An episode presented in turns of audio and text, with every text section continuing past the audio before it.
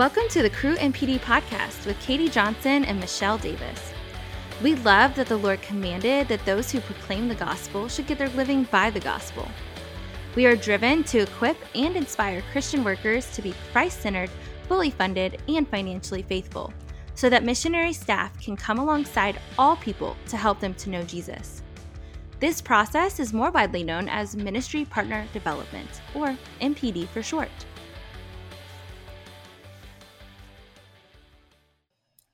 Hey, Megan Berkey, welcome to the Cru MPD podcast. Thank you. I'm excited. Yeah, we're really excited to have you here. You are kind of one of my favorite staff people, just so you know. I just think you're really enjoyable. And I just keep, like, whenever I think about you and your husband, Nate, I do think about like years and years ago when we were on a summer project together, whatever it was called. And just, that was just a really delightful summer. You still had a baby. I had a tiny baby and you had no babies. Yeah. And it was, definitely our lives are different than back then. But, okay. Why don't you, let's stop having like the inside joke here that I'm running with, but like, tell us more about who you are, where you are geographically and in your staff life. Okay. My name is Megan Berkey, and I live in Cleveland, Ohio. Beautiful Cleveland, Ohio, where it is sunny today. Yeah, why did you laugh? Oh my gosh. And we love the city. I live with my husband and three kids. We've been on staff 12 years.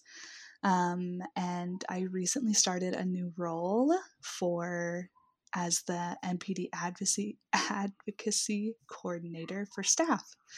And so I'm really excited to be entering into the MPD community and working with a lot of senior staff doing advocacy. Yeah, I am really excited to have you here too. What originally connected you to this work other than, I'm pretty sure at one point I was like, please, at least to the Lord. I don't know if I ever actually said it to you. Yeah, actually it was the first COVID summer. We had a summer mission that I was leading with Nate get canceled.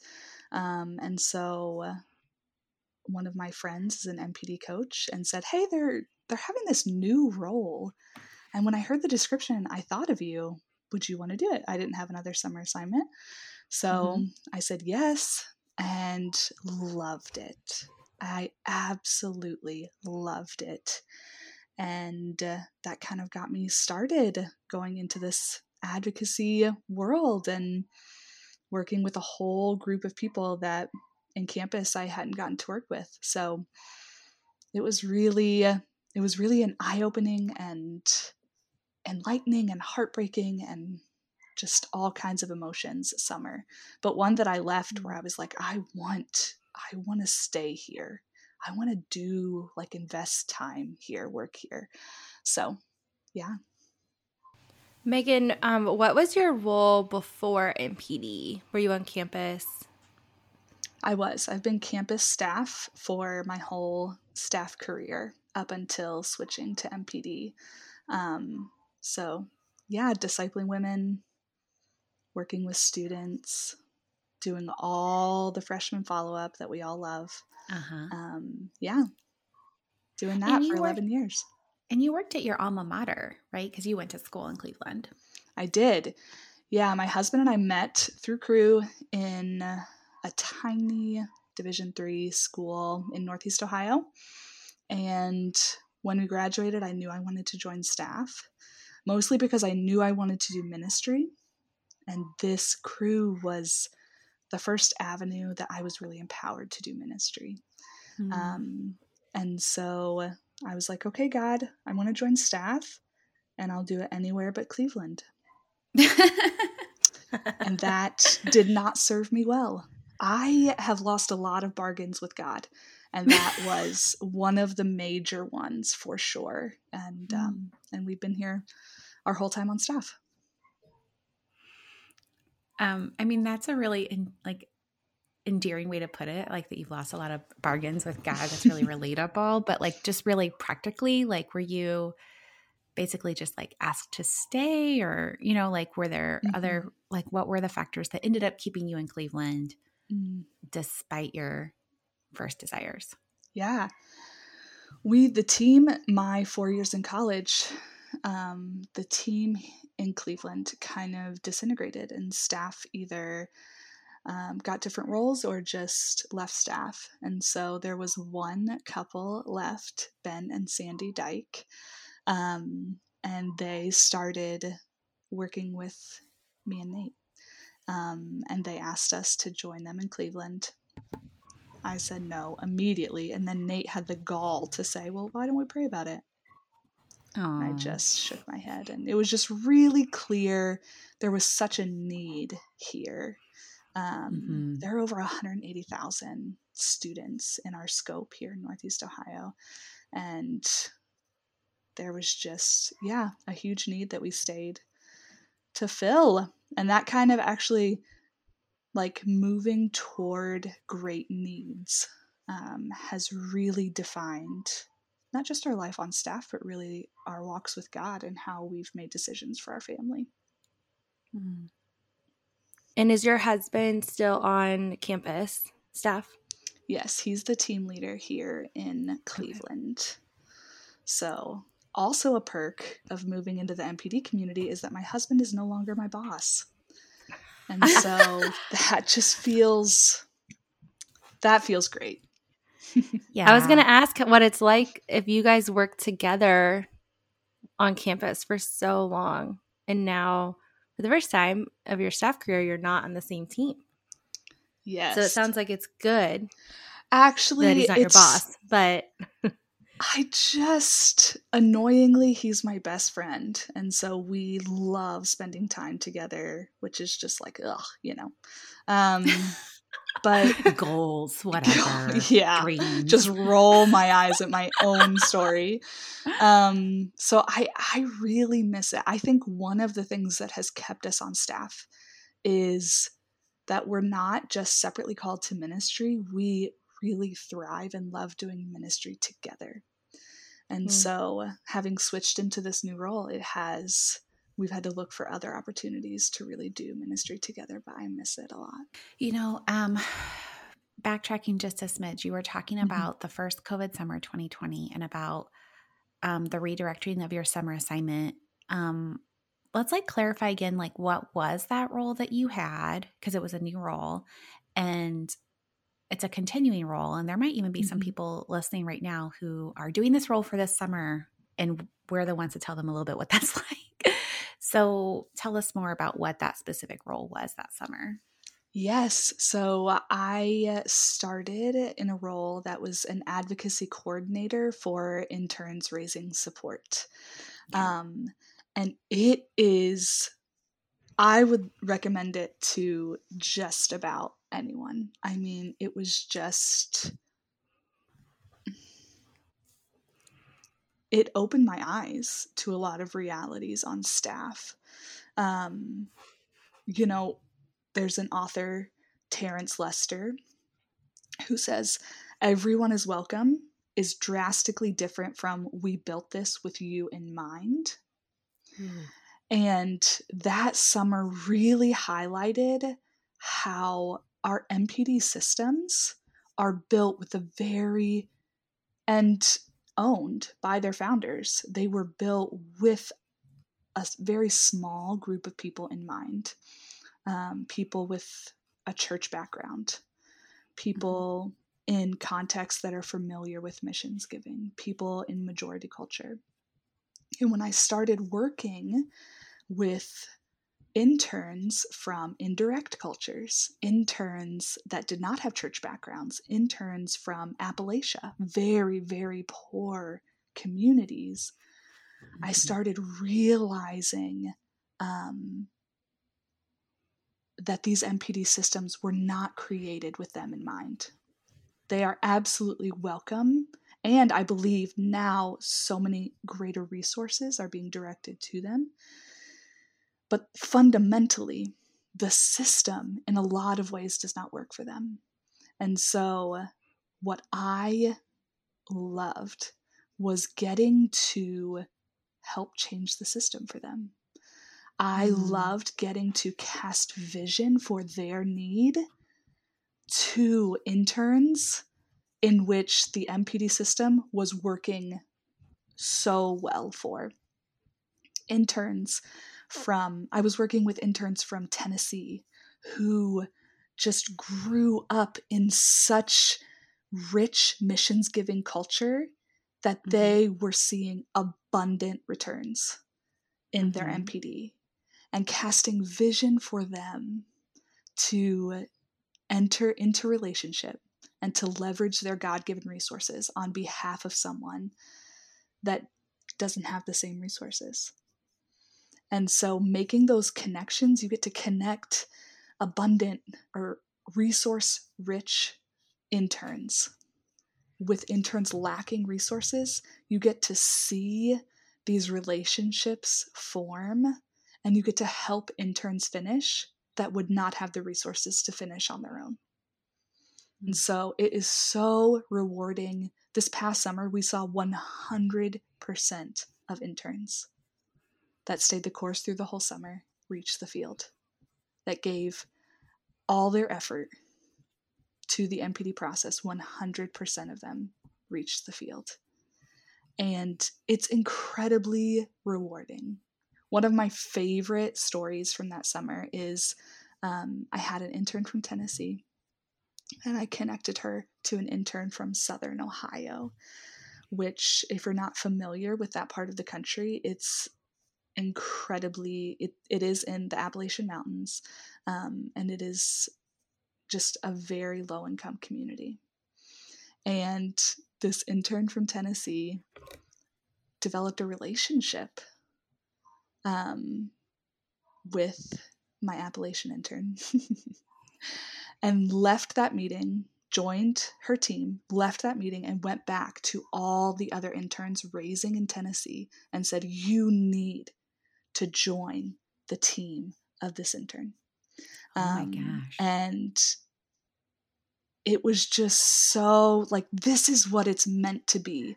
She was captured by the vision of this woman wanting to go back to her low-income community, wanting to raise up laborers for Christ, wanted to be involved in the community there, not escape it, but go back and develop it. And she went and said, everyone needs to be a part of this. And it was incredible. My gosh, that is really embracing that we are a community, that we're a team, that we, you know, that we're not just these individuals on staff in a competition, but that for all of our ministries to flourish, all of our ministries need to flourish. Yes. Right? Yes. I love that so much. And we actually interviewed a couple of the interns from last summer on an earlier episode. We'll link it in the show notes. I just can't get over how significant it is that for the very first time we had this happen, that, you know, the intern program has been around for over 20 years.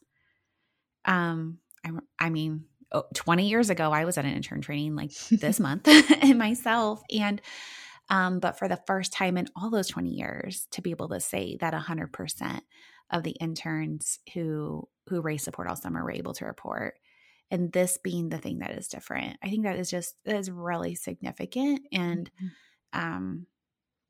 you know, I know that our MPD leadership were really noticing that, and that's part of why we're talking about this so much on the podcast, because we really think that this is, you know, part of the future of what our MPD ethos in our organization should become. Yes.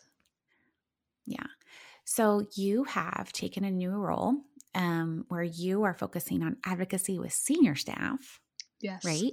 And it's a new role no one's had, kind of like what you did 2 summers ago. It took a role no one. So tell me more about why you took that role and your hopes and vision for what you hope to see happen in this work. Yeah, I think the taste of advocacy I got working with interns made me really look at the MPD that I was a part of as a senior staff and that my team was a part of. Because you don't have a summer to summer deadline. This is ongoing. Mm-hmm. And so I saw people coming to my team, specifically people of color, that did not have the resources that I had. And so Nate and I just started naturally doing advocacy with these people and helping them report to our team. And mm-hmm. I became really passionate about advocacy as senior staff. And so what I'm hoping in working with senior staff is not just to see funds directed, but to see our mindset with MPD shift. I want to see us treat advocacy as an essential part of our MPD. So often we can look at MPD as just a raising of our personal finances, but I really believe that God has more for us in the MPD process than what comes into my staff account. In the 1970s, there were Aboriginal activists in Australia. And there's a quote that came out of this group that has really stuck with me as I think about advocacy with senior staff. And it says, "If you've come to help me, you're wasting your time. But if you have come because your liberation is bound up with mine, then let us work together." And that is so rich. I mean, I could talk about just that quote for this entire podcast. But what I think how I think that translates into the MPD process is this is more than giving leftover funds to someone who needs funds. Mm-hmm. What advocacy means is I have a greater vision for God's work in my ministry, including in my ministry of ministry partner development. That I don't raise to fill up my staff account. I don't raise to hoard my funds. I don't raise out of fear of lack, of personal lack.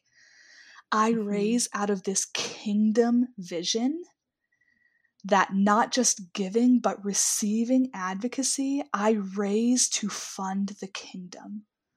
I raise so that the kingdom goes forward into spaces that it is not.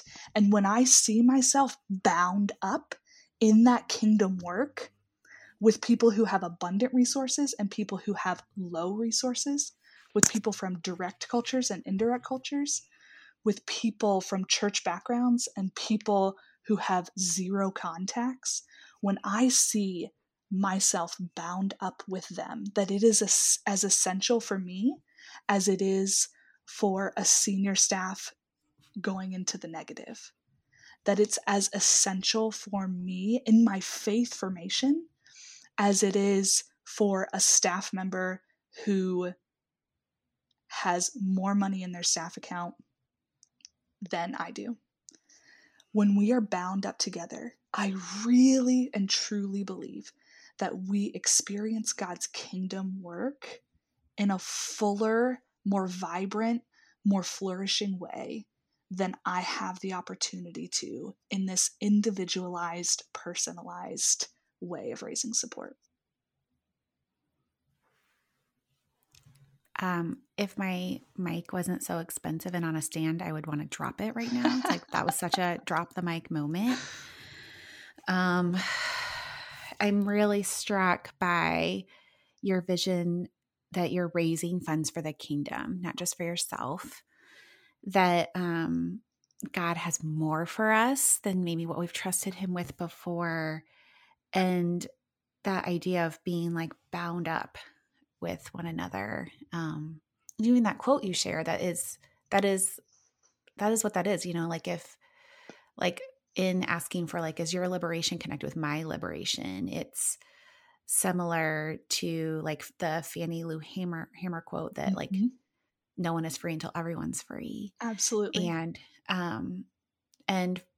freedom, you know, I mean, there is an element of both our cultural experience and the gospel that highlights like like we are enslaved to something, mm-hmm. sin, right? And the truth sets us free. Mm-hmm. And ever more so, I think seeing ripple effects of that in how we interact, I think it's the vision of the kingdom lived out, right? Yes. Yeah. Yeah, we could talk about that for so long and we are, and we should, 'cause that's so significant. I'm wondering to hear more from you about, even like defining some of the terms when we talk about mm-hmm. advocacy. I think that's important, because we have started to like use certain words over and over again in advocacy. And this is, I think, a good time to kind of pause. And like, when we talk about like mutuality, what do we mean? When we talk about flourishing, what do we mean? You know, mm-hmm. There's several things that we talk about. And I just wanted to hear more from you about some of those keywords that we're using to describe MPD advocacy and the significance of those for you. Mm. Yes. We define advocacy about building strong mutual relationships so we can leverage our God-given resources that empowers everyone to flourish. Mm-hmm. And I know we have just listened to Corey and her vision around the development of that is, it makes me feel like I can run a marathon. Just incredibly motivating. But what I think behind those words, especially solidarity, there's this shoulder to shoulder-ness about it. There is this, I realize that I exist in a system that was built for me and benefits me. And so in the ways that I'm able, I will exit that privilege and I will stand shoulder to shoulder with those that are not benefiting from the system that the system was not built for. And I leverage my resources on behalf of this person so that we can both flourish. I think you see this all over Scripture, but one of my favorite stories of advocacy in Scripture where we see this mutuality and solidarity is in the story of Ruth. Mm-hmm. You see Ruth and Naomi, both affected by tragedy, both experiencing grief and loss. But you see Ruth leave her own culture, step into a culture where she is aware that to many she will be seen as an enemy. And she stands with Naomi. Your people will be my people. Your God will be my God. She leaves any privilege that she might have had in her own culture. And she joins Naomi to take care of her. And God blesses her. I mean, she's named in the lineage of Jesus. God blesses her because she stepped out of her own, even cultural environment, and into a hostile one for the benefit of Naomi. And I just love the risk that she took on behalf of love. She risked herself to love. We see this with David and Jonathan. We see the love between these two deep soul level friends and the risks that Jonathan takes to advocate for David's safety, to stand in solidarity with David. There is no hierarchy in advocacy. There's no hierarchy in mutuality.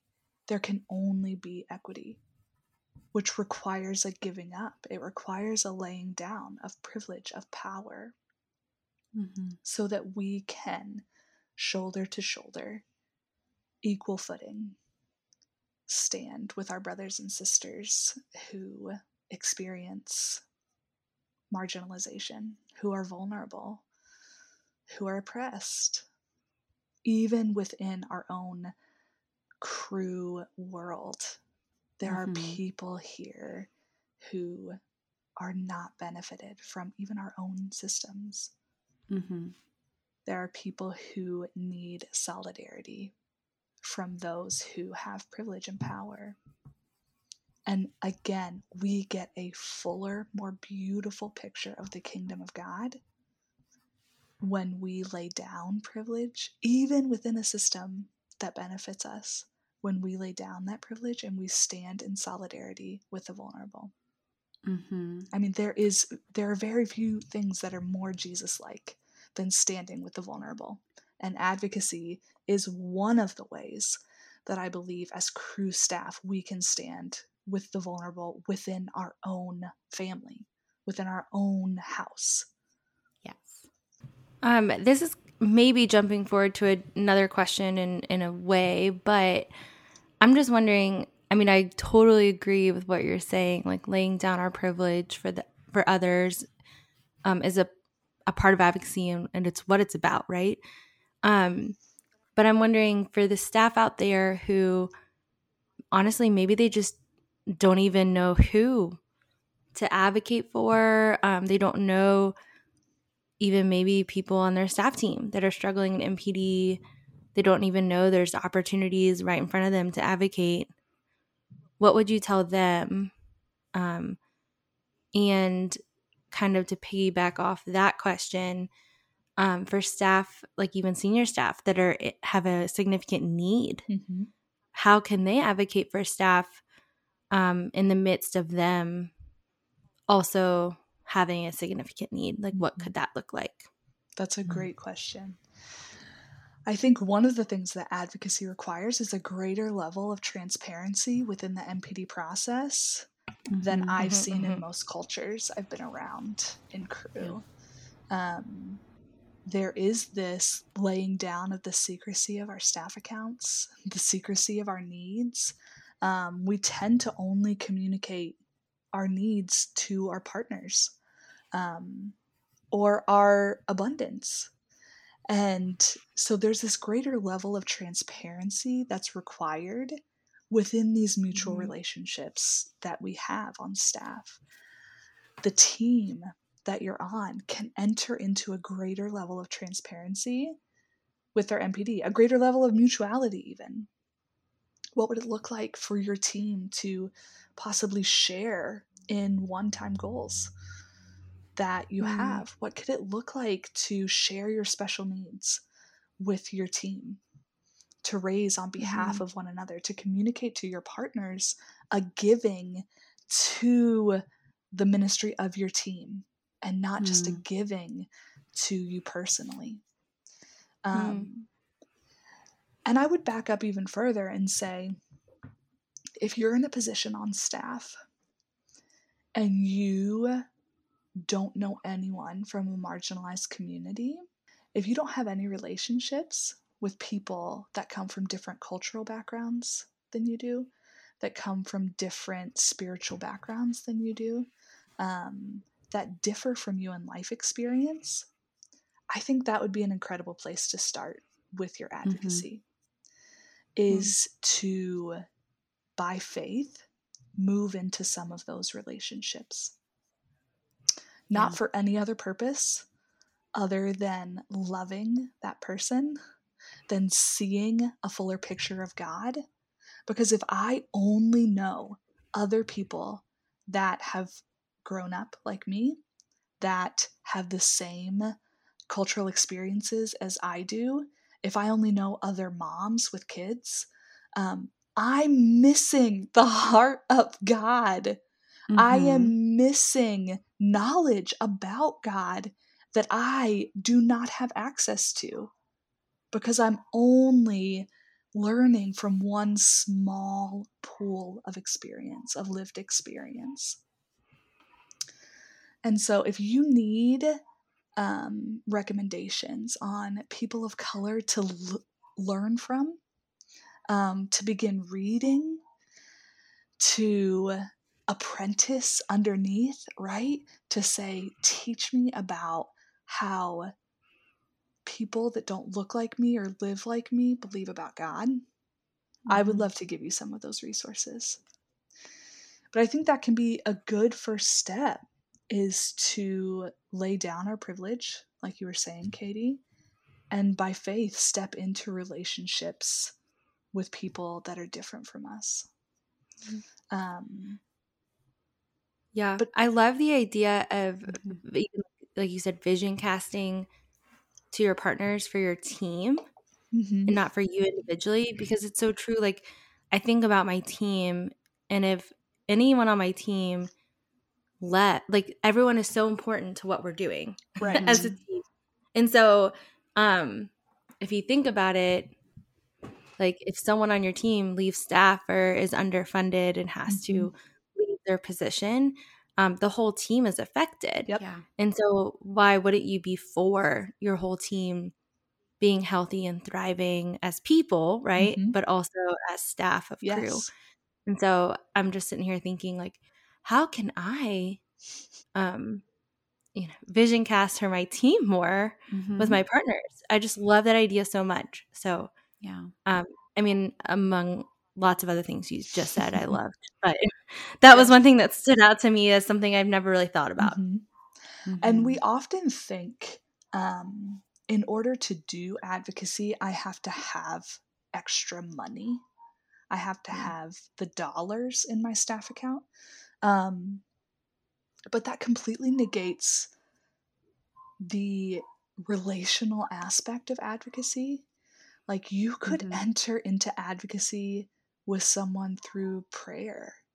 You can offer someone emotional support as they are raising their funds. You can help someone's skills practice. If you are an incredible vision caster, then you can help someone gain some of those skills that you have.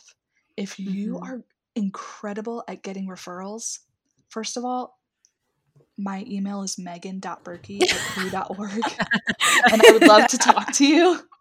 Seriously. You have skills that you can leverage on behalf of someone else. You can invite someone on your team on an appointment with you. You can, again, this requires a freedom that we are not ruled by fear of lack in MPD. But you can connect someone with your current partners. Take someone on an appointment with you. Share how they are working for the kingdom in your context. And allow your partner to join their team, to even gain a greater vision of your ministry context by partnering not just with you, but with someone else. So it doesn't... That's amazing. Can we pause for 1 second and just repeat that for everyone? You can share your ministry partner with other people on your team. I love this so much. And I think... like, not being ruled by fear. I just want to be here and be like, I feel like I'm listening to someone preach to me, and I just want to be like, amen. Yeah. Because I think a lot of times we are ruled by fear of, if my ministry partner like gets to know this other person on staff, are they going to pull my support? And it just isn't true, because we serve a God who holds all resources and has never ending resources. So even if that person pulled my support and gave it to someone else, God has someone else for my team. And that's okay. Right? Yes. And so, we cast... Sorry, I cut you off. Go ahead. Love. I love that. I feel like you were preaching just then. We cast vision for supporters. That I'm one of my lines of vision casting in an initial appointment is, you're going to get to heaven, and there are going to be people there that were impacted by the resources that you gave and came into a relationship with Jesus and entered eternity in part because you chose to give your resources. But I often don't apply that to myself. That's just really for my partners. That's not for how I operate with the funds in my staff account. But absolutely, you can connect your partners to other staff people. You can be one that then gives of their resources. Our partners are one of our greatest resources. Mm-hmm. You can be one that lives open-handedly so that people enter the kingdom. More people enter the kingdom because of your open-handedness.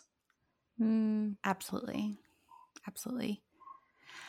I mean, and even in like the most practical, like basic way, like most people who support a missionary support multiple missionaries. Why not be the person who introduces them to some of the people that they could support? You know, there's like obviously like a heart and desire to do that. I know my husband and I, when we think about our giving, we really like to think through what are some communities or some causes that we care about but are not our primary calling right now, and then who can we invest in to make that happen. So like we support people who do high school ministry. We support people who, you know, like who do IJM tech work. Like we all kinds of different things, because like all those things are so important, you know. Megan, I want to go back to something that like you were talking about before about like how like this high desire to see more mutuality and transparency and faith for our staff in MPD. And one of the things that came to mind as you were sharing was, you know, something Jesus said about the first shall be last and the last shall be first. And that those who want to lead really need to serve. Mm-hmm. You know, that's obviously a paraphrase, but how, and you had said it too, like that this is like the way of Jesus, right? Mm-hmm. And this is even, I think, part of the kind of the upside down kingdom. Some scholars like to talk about that God is in the habit of turning things on its head, right? Mm-hmm. And so, yeah, on the surface, it looks like if I want to be successful in ministry, I'm kind of out there competing for dollars.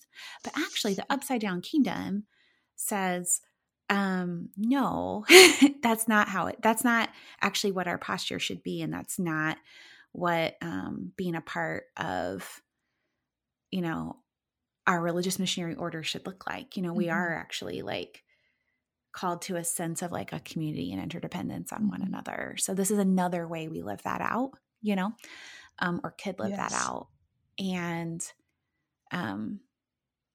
so I think that that's something that's like really worth like, I think challenging for all of us to like dig into, like when we hear these new ideas of advocacy and things like that, like to prayerfully ask God, like, show me where this connects in scripture. Guess what? There's abundant places where it connects in scripture. And I think that that's like really valuable for all of us to prayerfully consider, you know, and that's what most helps us replace that fear and that,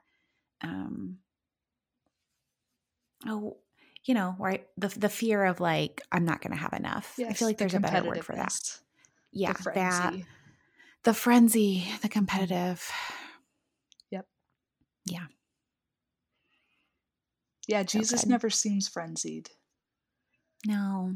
He never worries about the power other people have, the attention other people have, the resources other people have.